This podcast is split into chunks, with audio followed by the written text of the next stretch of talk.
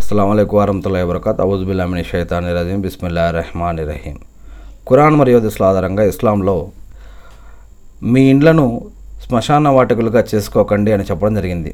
అంటే నఫిల్ సున్నత్ ఇంకా ఇతరత్ర నమాజులు ఏవైనా ఉంటే అవి ఇళ్ళల్లో చదవటం కానీ ఖురాన్ చదవటం కానీ ఉపవాసాలు ఉండటం ఇంకా తిలావాతు ఇంకా అనేక పద్ధతుల గురించి ఇంటిని మనం ఎలా ఉంచుకోవాలో చెప్పడం జరిగింది.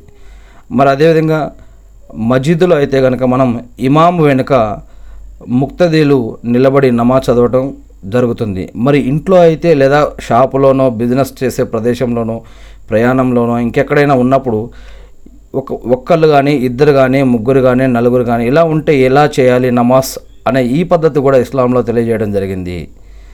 మరి అది ఎలానో ఖురాన్ మరియు హదీసుల్లో చూసినట్లయితే ఈ విధంగా మీరు ఇక్కడ చూడవచ్చు. అనేక హదీసులు కూడా ఉన్నాయి. అల్లా మనందరికీ హిదాయత్ ప్రసాదించుగాక. ఆమె